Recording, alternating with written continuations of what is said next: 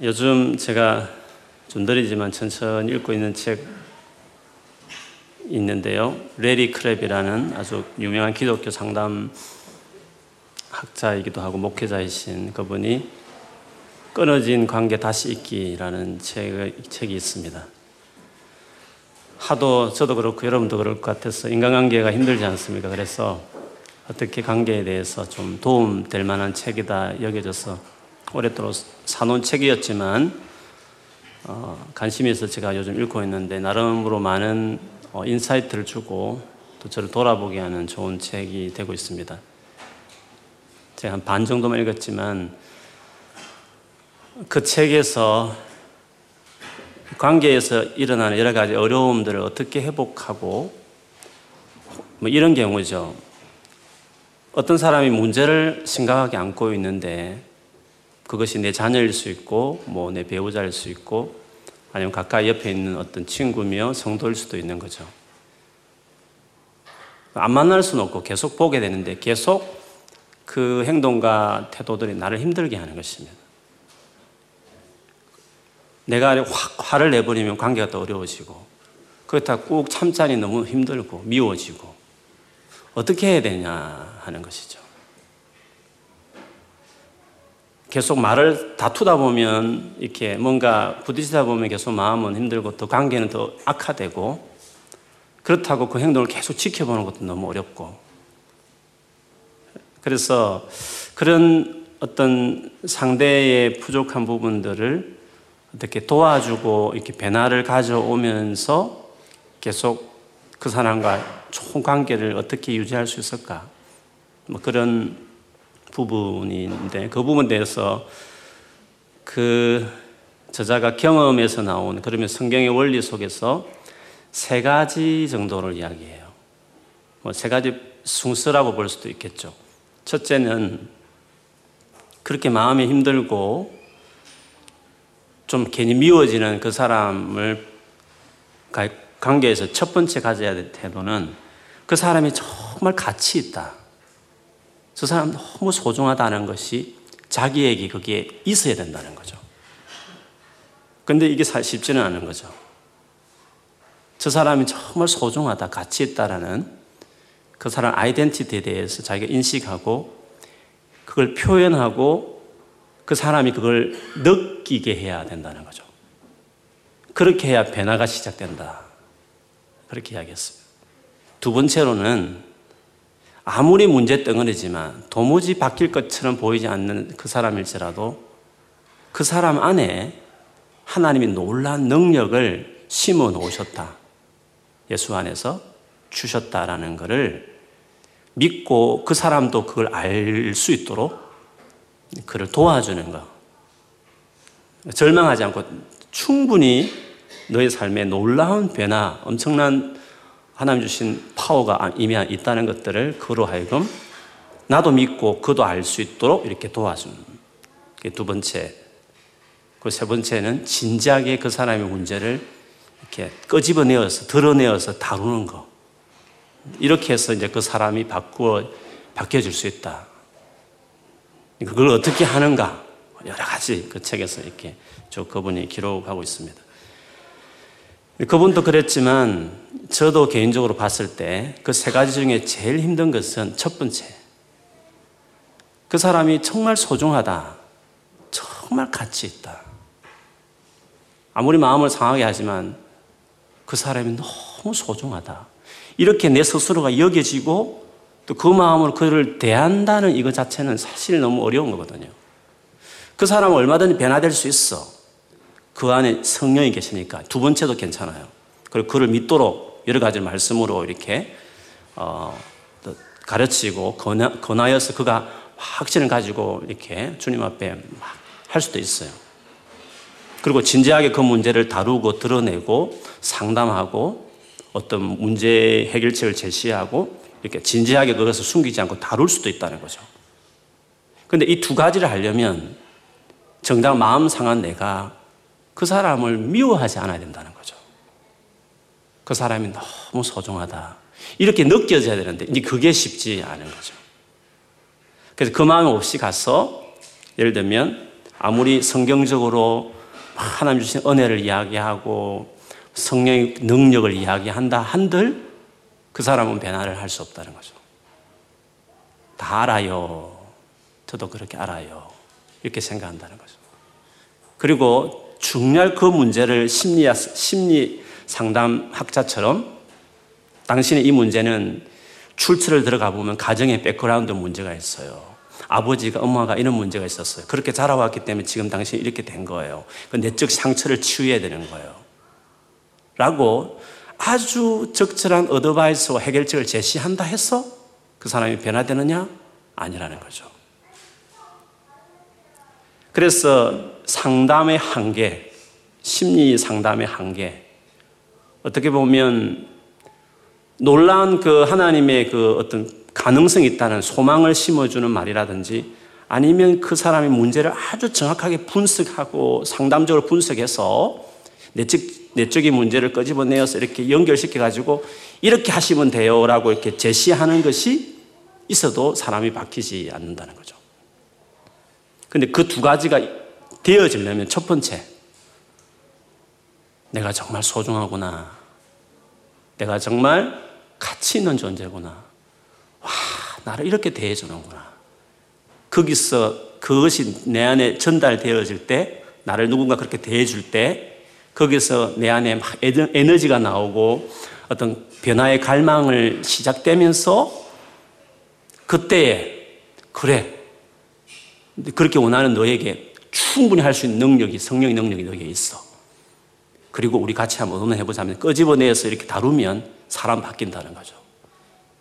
근데 두 번째, 세 번째는 대부분 많이 하고 많은 상담이든지 뭐에 서도 다루고 있지만 첫 번째, 이렇게 모자라고 이렇게 허물투성이고 이렇게 욕을 들을 만한 나, 나가 소중하다라고 대해주는 어떤 그런 사람이 내게 없기 때문에 그런 어떤 것들 경험하지 못하고 어, 내가 그런 어떤 나를 그렇게 대하는 사랑을 경험하지 못했기 때문에 두 번째, 세 번째 그 스텝을 밟지 못한다는. 그래서 그 사람이 정말 가치 있고 소중하다라는 것을 어, 보여 볼 수 있어야 되고 그렇게 또 보여주고 그 사람이 느끼도록 하는 그것만 딱 해줘도 그 사람의 삶에 많은 변화가 시작된다는 거죠. 상대가 나를 정말 가치 있게 여긴다. 혹은 내가 저 사람이 정말 가치 있게 나를 생각해라고 하는 것을 어, 어떤 식으로 설명할 수 있을까 했을 때 그 저자가 본인을 그렇게 대해주는 어떠한 사람의 어떤 반응으로 예를 하나 들었어요. 그게 참 인상 깊었어요.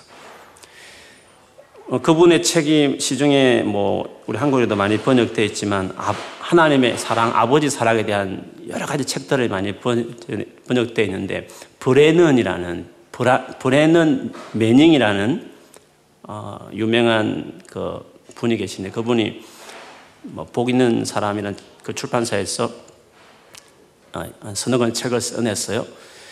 그분을 개인적으로 레리 크랩 그 책을 쓰신 분이 개인적으로 자기 영적 멘토요. 나이 차는 그리 많지 않은데 만날 때마다 자기가 막 가치 있다는 게 여겨지고 또 그러면서 그분하고 대화를 좀 한두 시간 하고 나면 자기가 회복이 되고 변화가 된다는 거죠.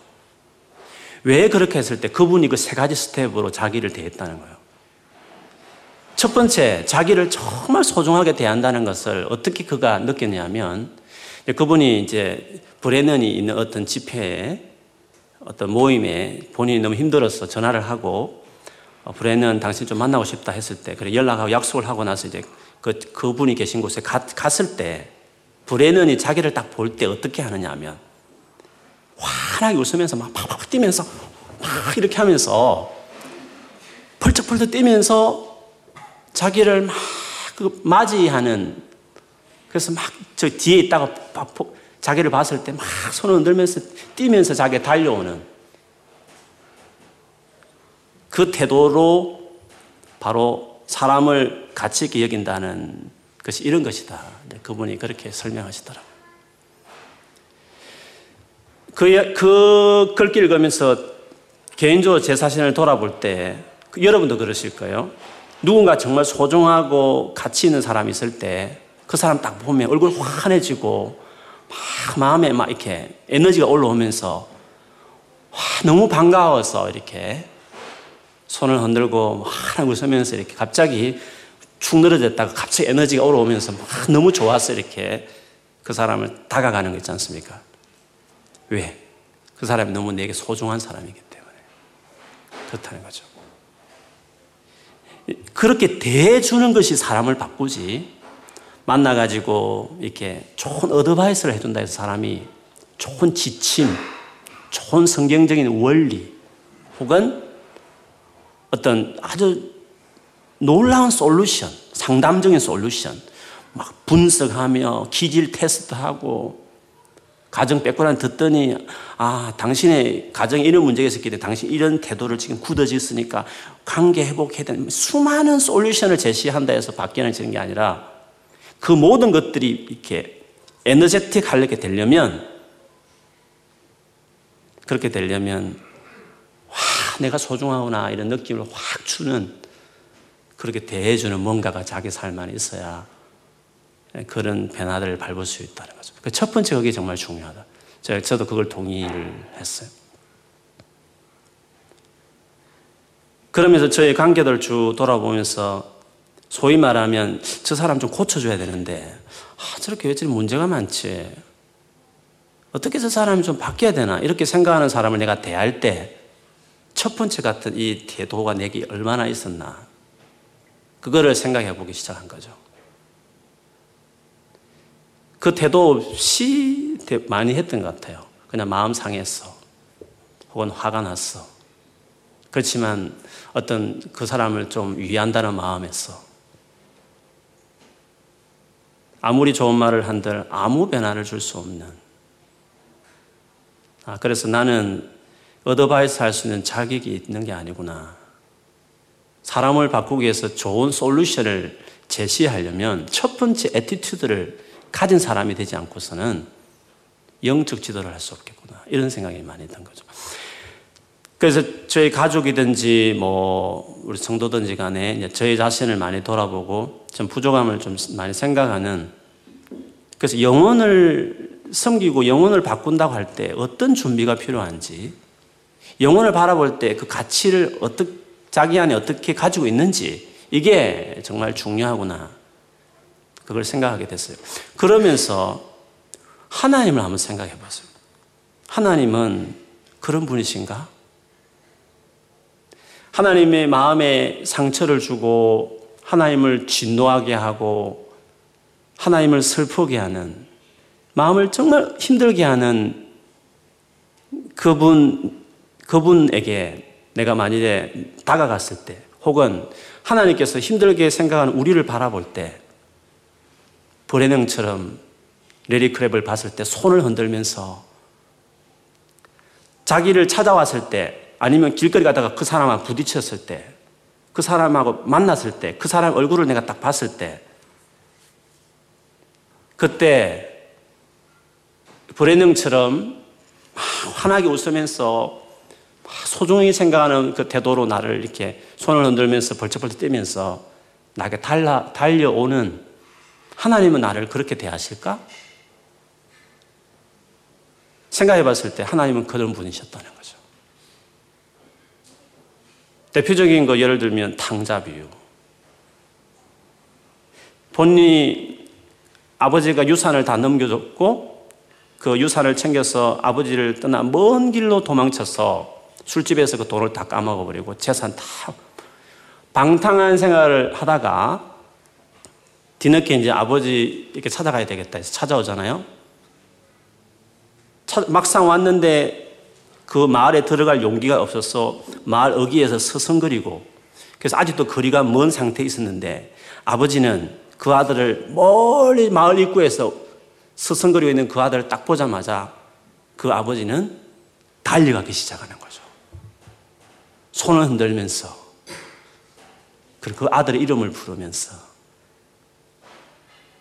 자기를 힘들게 하지만 정말 화나게 하지만 그 첫째 아들이 결국 정말 화가 날 만한 일인데도 불구하고 그 아들을 향해서 달려가면서 목을 탁 안고 입을 맞추면서 그 그렇게 환영하고 반갑게 여기는 그게 첫 태도였거든요. 하나님의 첫 태도. 그때 아들이 아들 아닙니다. 종, 종 하나로 써달라고 하고 싶어 했는데 그때 하나님께서 무슨 소리 하느냐고. 옷을 깨끗한 옷을 제일 좋은 옷을 입히고 아들 된 표신 가락지 끼우고 종이어서 신발이 없던 그에게 신발을 신기고 가장 살찐 송아지를 그 집에 잡아서 그 아들의 잔치를 베푸는 이것이 하나님이라고 예수님이 직접 비유를 들으면서 하나님 됨을 설명했는데 왜 하나님을 만났을 때 인생이 바뀌냐 했을 때 물론 그분이 놀라운 변화시키는 성령의 파워도 있고 뭐 변화시켜서 엄청난 조치나 지혜나 솔루션이 다 있는 것도 맞지만 그 모든 것들이 이루어지기 전에 하나님 우리를 처음 대할 때 하나님 우리를 대하는 당신의 그 모습 안에서 그렇게 힘들게 하는 힘들게 한 당신이었지만 그분은 우리를 대할 때 그렇게 환영하고 그렇게 소중하게 여기고 그렇게 따뜻하게 맞이하는 그, 그, 그 앞에서 우리가 녹아지고 거기서 사람이 이제 바뀌게 되는 거죠. 스바냐 3장 17절에 보면 너희 하나님 여호와가 너희 가운데 계시니 그는 구원을 베푸실 전능, 전능자이시라.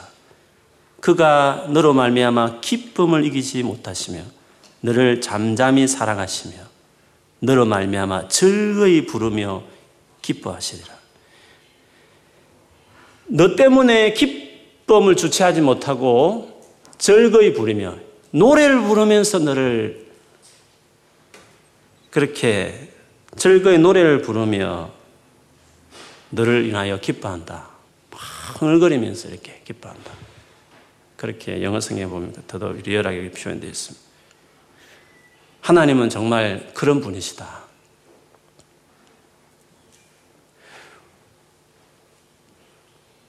그렇기 때문에 그리스도인의 그리스도인이 변화되는 것, 그 변화라는 것은 뭐 윤리적일 수도 있어요.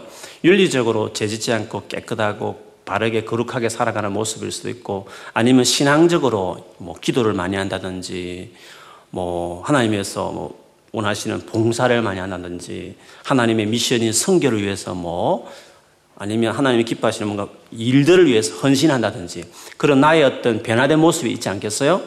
옛날에 어떤 모습이 성숙해지는 모습들, 인격이 이렇게 성숙해서 깨끗한 행실과 삶이 드러나든지 아니면 뭐 신앙적인 영적인 열정과 헌신들이 있을 수도 있다는 거죠. 근데 그 모든 변화가 어떻게 가능하냐 하면 물론 내가 열심히 했고 내가 최선을 다한 것도 있지만 그 최선을 다하게 열심을 다하게 했던 그 에너지는 하나님의 사랑이었다는 거죠.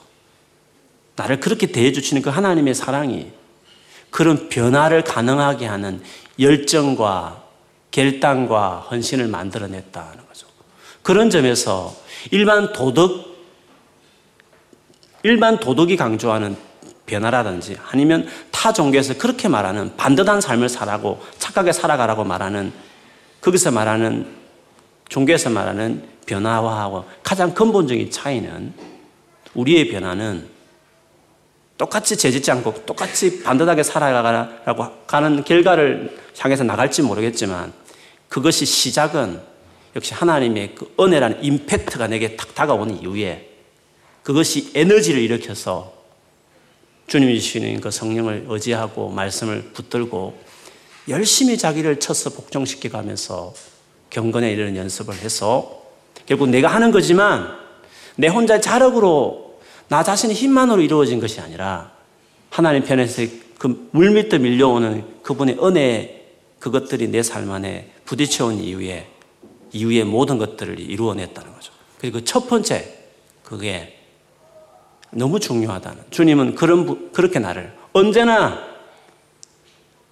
아무리 우리를 낱낱이 뒤져봐도 선한 게 없고 사랑해 줄 만한 것도 안 보이고 가치 있게 여겨질 만한 끈덕지도 없는 같이 보이는데 주님은 우리 안에 무엇을 보기에 무엇이 보였기에 그토록 우리를 보자마자 그렇게 상처를 입히고 도망치고 나 같은 아들이지만 달려올 때 그렇게 손을 허점 휘저으면서 달려오면서 목을 안고 입을 맞출 만큼 우리 안에 가치를 발견했을까?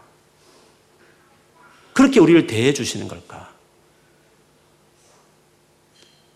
만일에 우리가 하나님의 이 스피릿을 배우지 못하면, 품지 못하면 우리는 사람을 바꿀 수 없다는 거예요. 아무리 탁월한 어떤 지식과 지혜와 자기 안에 사람에 대한 분석과 도와줄 수 있는 솔루션을 다 가지고 있는다 한들 지식이 어떤 어드바이스가 사람을 바꾸는 게 아니라 그를 어떻게 대하느냐 그가 그 자신도 스스로 별볼이 없다고 생각하는 자존심이 바닥에 치고 있는 그에게 너는 너무 소중한 존재야. 나는 너를 볼 때마다 손을 흔들면서 달려가고 싶을수록 나는 너에게, 너는 내게 너무 좋아. 하고 할 만큼 그 사람의 가치 있게 대해줄 수 있는 그것이 내 안에 있어야 그런 것이 있을 때 나를 만나는 모든 사람은 변화될 거다. 모든 사람들은 자기 삶 안에 뭔가 변화를 이루고 싶은 뭔가 열정이 일어날 거다. 그때 예수 그리스도 십자가의 능력, 믿는 자에게 부어지는 성령의 권능, 그거를 더 알게 함으로 더 자신감을 심어주고 그렇기 때문에 진지하게 상처와 죄악의 문제를 숨기지 않고 까집어내서 낱낱이 주님 앞에 다루면서 주 앞에 나가면 변화된다는 거죠. 그래서 우리의 변화는 하나님의 은혜라는 우리에게 주신 그 놀라운 은혜 그것으로 인하여 이루어지는 변화기, 변화지 내 자신의 어떤 순수한 뭐 수양하듯이 돌을 닦듯이 자기를 금욕적인 뭔가를 해서 이루어내는 변화 다른 타 종교에서 말하는 소위 말하는 변화를 일으켜서 네가 열심히 해. 팔 정도를 따라가. 이렇게 인생의 메뉴를 밟아가. 세상에 성공한 사람들은 이런 일곱 가지 습관이 있었어. 수많은 인생의 메뉴를 책을 이야기하면서 스스로 그렇게 따라가라고. 그리고 삶의 스케줄을 이렇게 따야 되는 거야. 시간을 어떻게 스케줄 매니지 하는지 알아? 메모하는 습관들. 수많은 솔루션이 많이 있었지만 그것들이 우리의 삶을 바꾸느냐? 몰라서 그런 게 아니라 그렇게 막 하게 하는 열정은 나 자신의 가치 있다고 여겨지는 누군가의 어떤 그 사랑이 내 안에 있을 때 나를 일으키는 거죠. 들어 누워있던 사람 일으켜야 그때 솔루션을 붙들게 되고 내게 주셨다는 능력을 그래 하고 신뢰하고 뭔가 내가 해보겠다는 내가 뭔가 해봐야 되겠다고 하는 그런 열정이 이제 일어나게 되는 거죠. 그래서 정상적으로 변화된 사람, 정말 이, 이런 프로세스를 밟아서 우리가 성숙해졌다고 할 때, 원래면 인격이 바뀌었다든지, 여러분 그렇지 않습니까? 그래서 내가 지금 바뀐 거잖아요. 옛날에 죄를 많이 짓던 사람이 덜 짓게 되고, 그리고 정말 세상적으로 살던 사람이 하나님 위해서 열정을 가지고 막 전도도 하려고 그러고, 또 열심히 주님을 찾으려고도 그러고, 그리고 주님이 기뻐하시는 일들 하려고 하고, 막 그렇게 하는 거잖아요. 그런데 그 모든 변화들이 어떻게 됐느냐를 생각해 보세요. 정상적인 사람들은 이게 하나님의 다 은혜였다. 하나님 그 은혜를 주셨기 때문에 내가 힘을 얻어서 했지. 내가 열심히 한 것 같이 보이지만 사실은 이게 하나님 은혜였다. 그렇게 고백하게 되는 거죠. 그래서 바울이 고린도전서 15장 10절에 내가 모든 사도보다 더 많이 수고했지만 사실 내가 예수님 직접 세운 열두 사도보다 더 많이 수고하고 애썼던 사람이고 더 많은 교회를 스케어책한 사람이었지만 그러나 내가 아니라 나와 함께 하신 하나님의 은혜로 그렇게 했다. 그렇게 하나님의 은혜로 했다는 것을 고백하는 사람이 되는 거예요. 오늘 비유해 보면 주님이 이 비유를 든 목적을 아예 딱 서두에 이렇게 어, 먼저 단서를 달고 시작했어요. 9절에 자기를 어렵다고 믿고 다른 사람을 멸시하는 자들에게 이 비유로 말씀하시되 자기는 어렵고 다른 사람은 그렇지 못해서 멸시하는 자들을 위해서 이 비유를 들었다는 거죠. 그러면 스스로 어려움에도 불구하고 스스로 반듯함에 불구하고 상대를 멸시하는 경우가 있다는 거죠. 왜? 그 이유는 하나님의 어떤 은혜로 이루어졌다는 것이 아니라 자기 힘으로 했다라는 것이 강한 사람은 하나님 은혜로 되었다고 생각하면 바울처럼 그렇게 고백, 고백 할 것인데 그런 것이 자기 안에 없으면 우리는 당연히 그렇지 못한 사람들이 멸시하는 태도를 갖게 되는 거죠. 보세요. 바리새인을 보시면 두 사람이 지금 기도 올라가 기도하러 올라간 이야기를 예수님 비유로 드셨어요. 한 사람은 바리새인이었어요.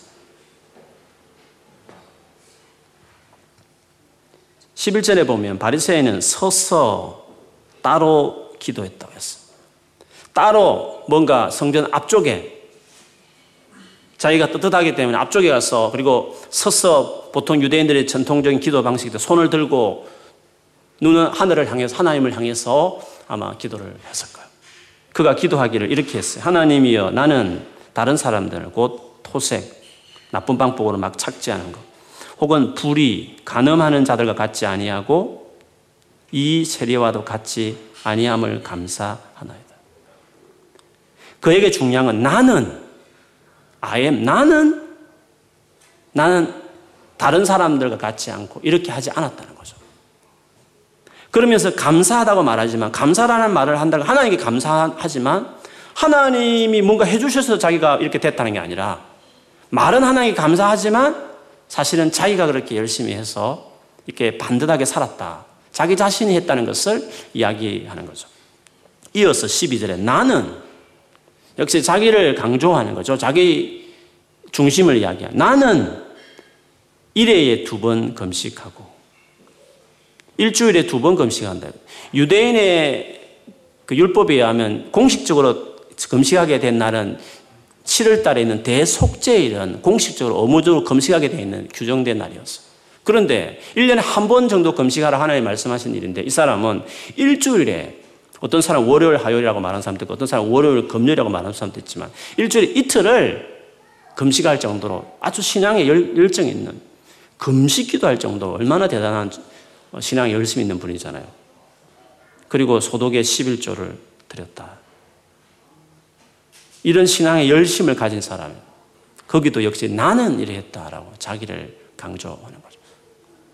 즉, 하나님의 은혜에 의해서 감사해서 그래서 내가 했다라고 생각하는 사람이 아니었기 때문에 이런 사람은 결국 다른 사람을 멸시하게 돼 있다. 그러나 자기 은혜로, 하나님 은혜로 자기가 이렇게 열심을 가진 사람은 설사 다른 사람에 비해, 비해서 윤리적으로 죄를 짓지 않고 신앙적 열심을 내어도 멸시할 수 없는 거죠. 왜? 하나의 은혜로 된 것이기 때문에. 이 사람의 궁극적인 문제는 하나님의 은혜로 이루어졌다는 것을 그가 믿지 않고 그리고 이렇게 된 것에 대해 하나님과 전혀 관련 없는 거죠. 감사하고 있지만 소위 말하면 또 하나님께 기도도 하고 있지만 하나님이 어떻게 어떻게 해서 저렇게 이렇게 되었다고 해서 감사한 것이 아니라 내가 이렇게 이렇게 했으므로 감사하고 내가 이렇게 이렇게 하나이다. 이렇게 이야기했다는 거예요. 오늘 기도 속에서 하나님과 전혀 관계없는 윤리적인 삶이었고 종교적인 열심이었다. 것을 볼 수 있습니다. 그의 반면에 세리는 멀리 있었어. 여기 멀리 있었습니다. 아마 그는 뒤에 있었겠죠? 멀리 섰어. 오늘 보면 기도 내용은 많지 않아요. 그의 태도를 아주 디테일하게 설명해요. 감히 눈을 들어 하늘을 쳐다보지 못하고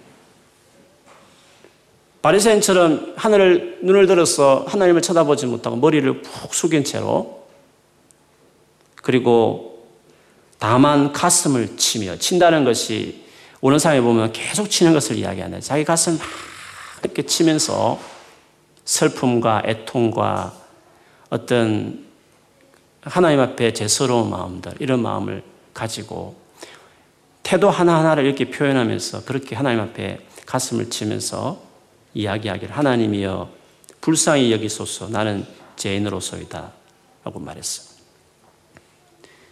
바리새인과 다른 것은 세리는 철저하게 하나님을 의식하고 있는 태도로 기도했고 기도 내용 또 하나님을 부르짖으면서 하나님 당신이 나를 불쌍히 여겨달라고 불쌍히 여겨달라 이 말은 서도의 말한 대로 하면 하나님 나를 가치 있게 벌쩍벌쩍 뛰면서 손을 흔들면서 나를 그렇게 대해 주시게 그렇게 하나님께 호소하는 거죠. 내 열심으로 죄를 끊어내고 내 열심으로 뭔가를 종교적인 신앙적 열심을 내겠다는 게 아니라 하나님 당신의 그 놀라운 나를 이렇게 사랑하면서 나를 대해주시는 그런 하나님을 내가 알기 때문에 그 긍휼이라는 것은 그런 거죠. 긍휼이라는 것은 그 사람을 가치 있게 여기는 마음이거든요. 아무리 힘들게 하지만 그 사람을 긍휼히 여긴다는 것은 반갑게 생각하고 그를 소중하게 생각하는 거죠. 긍휼이 깊으면 그 탕자처럼 탕자를 만나게 달려오는 아버지 같이 대하는 거거든요. 긍휼이 없기 때문에 우리가 이런 긍휼한 마음이 없기 때문에 우리는 바리새인 같이 행동할 수도 쉽게 그렇게 할 수가 있는 거잖아요. 근데 이 세리는 하나님 앞에서 긍휼을 구하는 것은 하나님은 그런 분이시기 때문에 내가 비록 이번 한 주가 더 죄를 짓고 남들의 보기에 손깍지 당할 만큼 정말 내 삶이 엉망이고 무기력하고 실패자같이 보여지는 삶을 살았어도 하나님은 나를 가치 있게 여전히 생각하실 거다.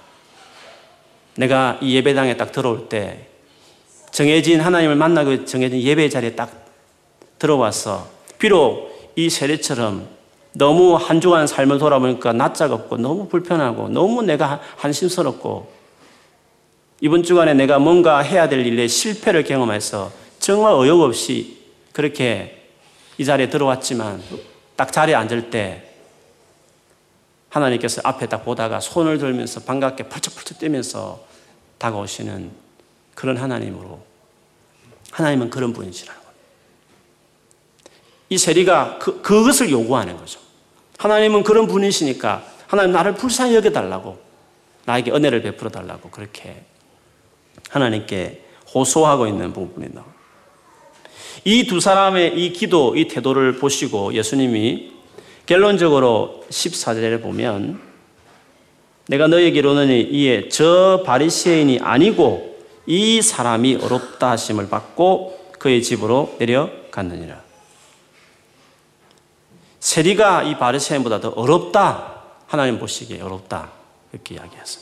어렵다라는 이 말은 뭐 일반적으로 법정 용어를 해가지고 죄 없네, 뚱뚱뚱 박 이렇게 법정에서 재판관 죄 없다 선언하는 것이라고 말하지만 사실은 어렵다는 이 용어는 성경적으로 본다면 그 개념보다 더, 더 풍성한 의미가 있는데 뭐 법정 의미는 첫, 첫 번째 스텝이에요. 물론 죄 없다고 선언하는 건 맞아요. 그 다음이 중요해요. 하나님 앞에 죄가 없는 사람으로 선언되었으므로 이제 너는 내게 마음껏 다가올 수 있다. 네가 내게 나아올 수 있도록 내가 허용하고 내가 너를 좀 가까이 하고 싶다. 내가 너를 상대하고 싶을 만큼 정이 간다. 그래서 이 어라는 이 용어는 성경에서 말하는 어라는 용어는 관계 용어예요. 제가 없으므로 하나님을 상대할 수 있다. 그때 하나님께 나아갈 수 있는 그렇게 되었다는 걸 말하죠. 그러면 이 두 사람 중에 바리새인과 세리 중에 주님이 어디에 더 정이 가느냐 하면 어디에게 좀 가까이에서 좀 같이 만나고 싶고 대하고 싶고 교제하고 싶 을때 마음이 가는 사람이 누구냐 하면 세리였다는 거죠. 왜? 바리새인은 하나님을 찾지 않았으니까. 자기 힘으로 바르게 살았고 자기 힘으로 열심히 신앙생활 한다고 말을 하고 있었겠습니까? 그러나 세리는 인간적으로 보면 훨씬 못했지만 그러나 하나님을 기도할 때 하나님만을 주목했죠. 바리새인은 사람과 비교하고 있고 사람 신경 쓰고 옆에 세리 신경 쓰면서 기도했지만 기도하는 하나님은 전혀 신경 쓰지 않고 감사란 말을 하지만 자기 한 것만 내세우고 옆에 사람과 비교하면서 그것만이 전부였지만 세리는 처음부터 고개도 들지 못한 이유도 저 뒤에서 기도한 이유도 가슴을 치면서 자기 가슴을 손을 친 이유도 하나님이 불쌍히 여달 죄인이라고 말한 그 고백 하나하나까지도 하나님 말 주목하면서 했기 때문에 나 하나님은 세리가 더 땡긴다. 세리에게 더 마음이 간다. 세리하고 같이 사귀고 싶다. 세리가 좀 내게 왔으면 좋고, 나 세리에게 다가가고 싶다. 그렇게 어렵다 함을 이 사람이 더 어렵다. 그렇게 주님이 이야기하셨다는 거죠. 그러므로 여러분 오늘 이 저녁에 주님 앞에 나갈 때 주님이 어떤 분인지를 기억하는 게 중요해요.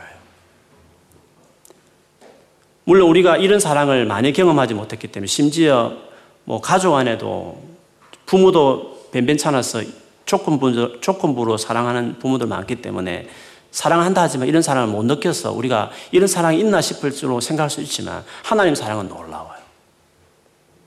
하나님 우리를 너무 소중하게 생각해요. 서바냐 그 3장 17절 말씀을 기억하세요. 하나님은 날뛰면서 뛰면서 기쁨을 이기지 못한 채로 노래를 즐거이 부르면서 나를 대하시며 날마다 반갑게 맞이하는 분이 우리 하나님이라는 거죠. 그래서 죄, 죄를 지어서 죄책감에 시달리고 믿음이 바닥을 쳐서 하나님 앞에 자책하고 있는 성도들에게 쓴 히브리 성도들에게 쓴 히브리스에 보면 배교의 위험과 그래서 정말 믿음이 바닥을 치고 있는 그들에게 그 믿음장을 이야기할 정도 11장을 쓸 정도로 믿음을 강조했던 그 히브리스 독자들을 향해서 그 저자가 쓰면서 말하기를 히브리서 4장 16절에 그 앞에 예수님의 대제사장됨, 긍히 여기시는 대제사장임을 이야기하면서 그런 분이 계심으로 4장 16절에 너희가 긍휼하심을 얻고 때를 따라 돕는 은혜를 얻기 위하여 은혜의 보좌 앞에 담대히 나가라. 하나님은 다르다.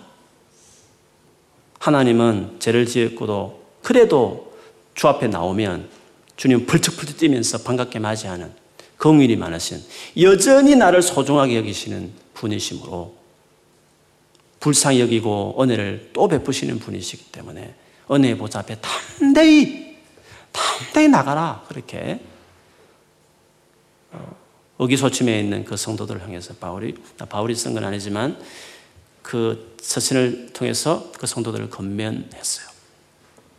그처럼 오늘 이 저녁에 여러분이 한 주간 잘 살아도 하나의 은혜로 잘 살았으니까 여전히 그런 태도로 못 살았으면 못 살았는 대로 여전히 그래도 긍휼 여기심으로 주님 앞에 오늘 이렇게 주님은 우리와 다른 분이고 내가 지금 경험한 어떤 인간관계와 다른 분이시기 때문에 주님을 향해서 그렇게 담대히 나가면 주께서 오늘 또 우리를 소중하게 대하시고 그렇게 우리를 만나주시고 은혜를 베풀어 주실 줄 믿습니다. 그 에너지를 가지고 다시 죄에서 나오는 결단 그리고 주를 위해서 내가 드려야 될 헌신을 하는 또 헌, 결정 이런 것들이 이루어지게 되면 우리 삶이 변화되는 거죠. 더 욕심을 낸다면 이 주님의 이 spirit과 attitude를 여러분 것으로 삼아서 평생에 수없이 나를 힘들게 하는 수많은 사람들을 볼 때에 저 사람 어떻게 고치지? 저 사람 어떻게 죄에서 끄집어내지?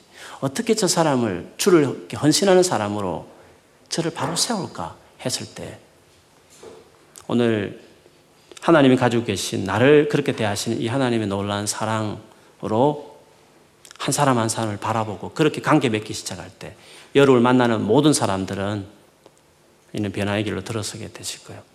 그런 이 주님의 길을, 이 주님의 사랑을 배우는 사람이 또한 돼야 될 줄 믿습니다. 그래서 여러분 통해서 수많은 사람이 회복되고 끊어진 수많은 관계들, 힘든 관계들, 그것들이 여러분 통해 그런 여러분의 태도와 결단을 통해서 변화되고 회복되어진 놀라운 은혜가 있어지길 주의 이름으로 축원합니다. 아멘.